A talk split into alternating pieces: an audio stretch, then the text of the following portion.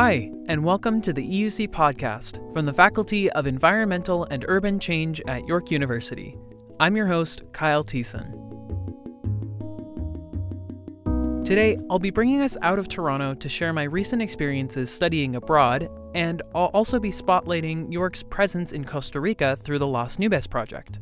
This initiative hopes to contribute to community well being alongside and through environmental conservation, and it works towards this through faculty and student research, environmental education, and community engagement initiatives.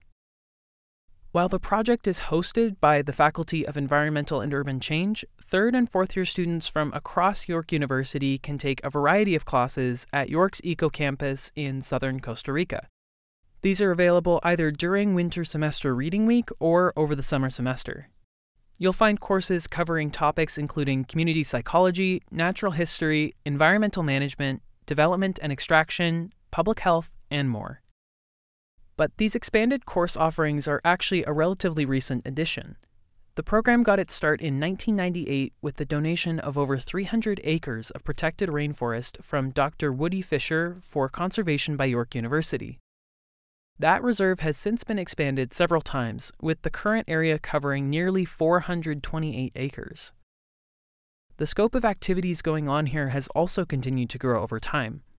While longstanding conservation and research activities are still an important part of the Las Nubes project, current director Dr. Felipe Montoya hopes to continue expanding educational opportunities at the Eco Campus in the coming years. I personally got to take two co taught classes in Costa Rica a couple weeks ago, one focusing on issues surrounding water in Latin America, and the other on conservation, development, and community well being. My time in Costa Rica began in San Jose, the country's capital and largest city, a couple of days before the courses started. In my short two days, I found the city bustling and full of life, and home to plentiful cafes, interesting architecture, all with a backdrop of its distinct local history. But soon enough, I joined my classmates in traveling across the metropolis, through farmers' fields, and up into cloudy mountains to reach the Las Nubes Eco Campus.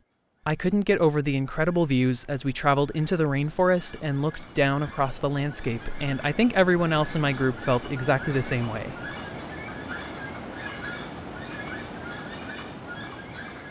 Over the next few days, we explored the area around Las Nubes, visiting local campesino farmers to try cacao and peppercorns, a coffee growers cooperative to learn about community benefiting business practices, a bird sanctuary, and La Casita Azul, a community library run by York University and hosted by the local Water Management Association. We also had a couple of chances to check out the crystal clear rivers which run through the forests in and around Las Nubes. Then it was time to set off for some of our further excursions. In Longomai, we stayed with Salvadorian families, many of whom came to the settlement as refugees during the Salvadorian Civil War. We also heard from indigenous leaders both in the town of Buenos Aires as well as during our stay in Boruca Indigenous Territory. One highlight for a lot of us was definitely our beach trip to Uvita, where for many of us, our experiential education included a serious sunburn. Another core memory from this trip was getting to see a ton of wildlife on our boat tour through mangroves near Sierpe. While tiny sleeping bats, plentiful bird species, and three meter long crocodiles were all pretty cool, I think any of us on the trip would tell you that they were most excited to see the capuchin and squirrel monkeys. Oh. Oh, oh there's one right on the leaf too. Oh my gosh. Oh, gracias, monkeys. Thank you for coming out. Yeah. Oh. Throughout these experiences, we were also engaged in daily lectures and presentations from our professors, both on the Las Nubes Eco Campus at the Lillian Meighen Wright Center and also in the field. Being able to learn course content while on site like when we dove into ecotourism development on the grounds of a hotel and mangrove tour operator, brought course content closer to home, and for many of us made abstract ideas more interactive and tangible. What definitely felt tangible were the heavy afternoon rainfalls, which often did their best to drown out our classes on water rights and sovereignty. And on our final day at the Eco Campus, I got a chance to speak to both of my professors about their thoughts as instructors and participants in the course. All right, well, I am here at the Las Nubes Eco Campus. I am on our second story patio overlooking a beautiful view of the rainforest surrounding us, and you will hear some of the sounds of that rainforest as well as the Peñas Blancas River, which runs right near the campus. So please excuse if there's ever a bird or an insect that cuts out one of our bits of information. But I'm here with one of my professors who is a very important figure here at the campus. Would you please introduce yourself? Hi, yeah, I'm Felipe Montoya. I'm the director of the Las Nubes Project and EcoCampus, and a professor at uh, York University at EUC. And Felipe, I would love to hear from you. Um, I've taken a great course with you We've just wrapped up, and I'd like to hear some of what you think are the highlights of this course for students who might be interested. All right, this this course um, it's called Conservation and Development for Socio-Ecological Well-Being in the Global South. That's a mouthful, but um, it looks at uh, or it uses Costa Rica as as a as a site of many different initiatives that attempt to uh, carry out socio-ecological well-being, improve livelihoods in ways that the environment is, is taken care of.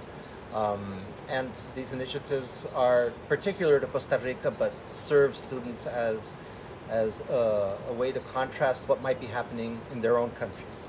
So Costa Rica, as many people know, is known for its environmental initiatives and its uh, democratic traditions. So it turns out to be a, a, a good a, a good opportunity to look at these these different models, especially in a time when we need models, alternative models to the current uh, hegemonic uh, system that that is leading us into uh, into dark and difficult uh, arenas. Yeah, that's certainly true. I mean, we talk about climate change a lot in this course, but we also are talking about different ways that people govern themselves and their resources, different ways that people form community and engage with each other outside of just our, our typical neoliberal models that have been adopted. Um, and of course, there's a lot to unpack there, and I'm not going to spoil the course for anybody who's interested, of course, but, but this is also a course and a general realm of ideas that you've been exploring for quite a long time here in Costa Rica with students from York University.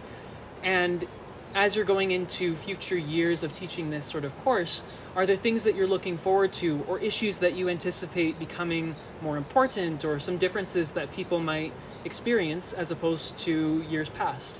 Yes. So socio-ecological well-being is a huge term and well-being in and of itself is, is a huge term. And what we've tried to do here in the in the Eco Campus, ever since uh, this we inaugurated the the Eco Campus in 2016 and and and began the the semester abroad or, or the study abroad, is I've tried to to invite and incorporate professors from different fields, different faculties so that they can look at these at these expressions of or these alternatives um, through their their own lenses, uh, the different um, professional lenses that they have, academic lenses.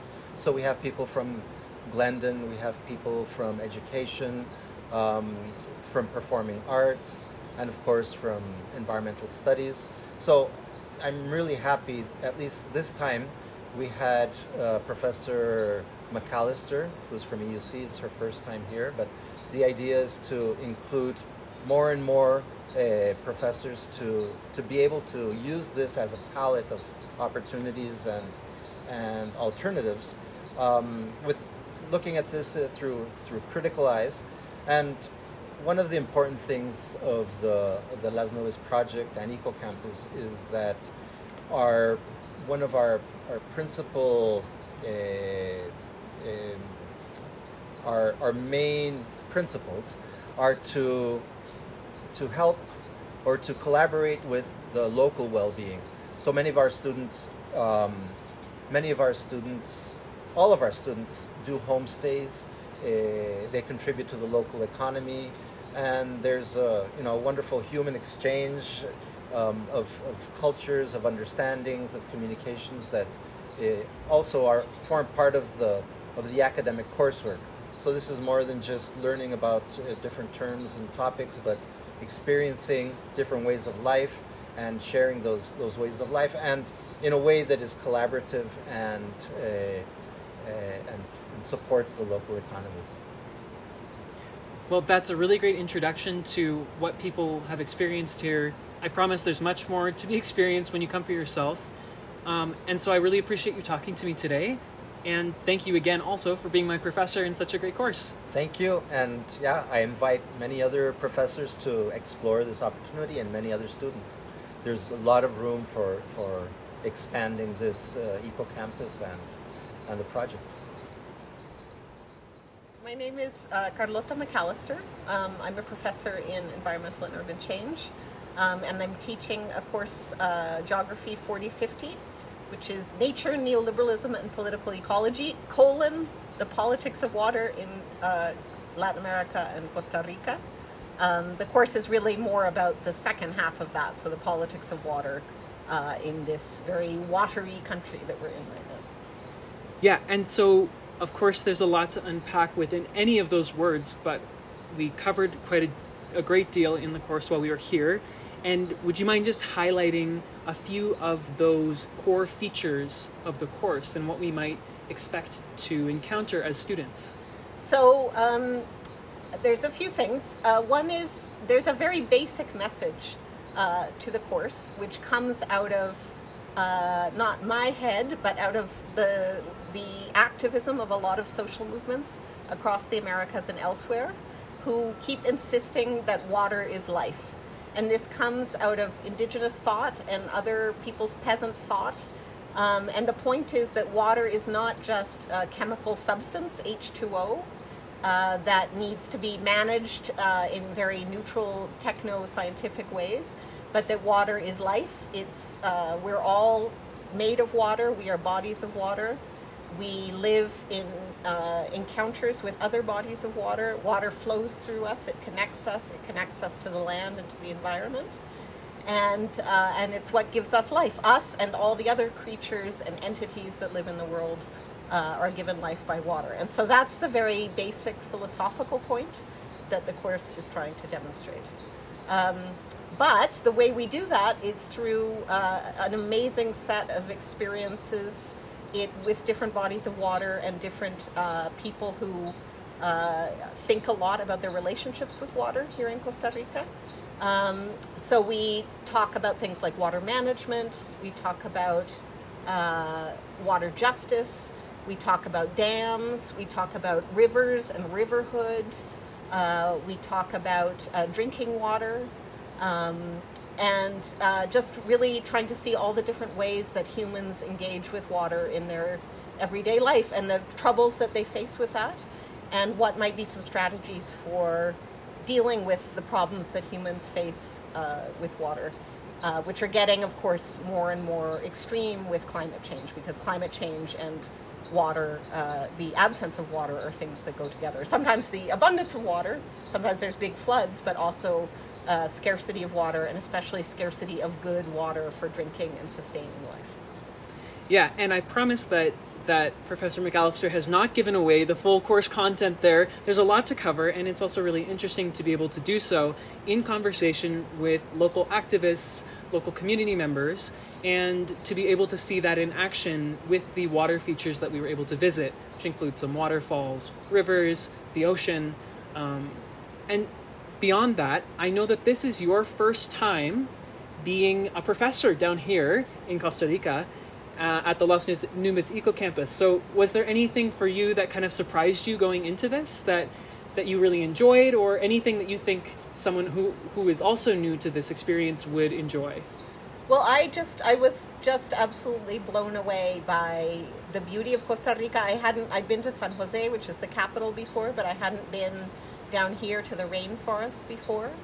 and just the extraordinary beauty of this place and the really smart, wonderful, uh, kind, gentle, and you know sometimes you know strong and uh, engaged citizens that we've met on this trip. That's been really exciting and special for me. But I have to say, also as a professor, um, you know, at York, sometimes we uh, don't get a lot of chances to spend time together, professors and students, or students amongst themselves. And for me, it's just been such an amazing experience to hang out with a bunch of bright, young, excited, you know, engaged students over 10 days and really get to know them and get a sense of what their lives are like and what they care about. So that's, I would say both of those things have been, have been wildly exceeded my expectations here. So.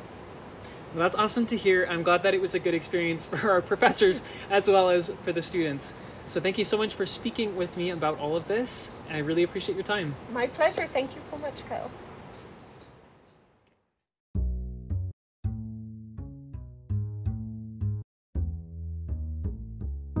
So, all in all, for me, I found my opportunity to visit Costa Rica an excellent chance to hear from local people about the issues affecting their communities and what people have done to overcome them. I also appreciated getting to engage with the issues that we talk about surrounding climate change with people who actually have a much closer relationship to their land and water than we do back home. So, whether or not you're a student in EUC, I'd really consider taking a trip here because it teaches you a lot more than you would get if you just stayed at home. You can find out more about the project at lasnubes.euc.yorku.ca. Well, that's all for this episode of the EUC podcast. Thank you so much for listening, and I'll catch you in the next one.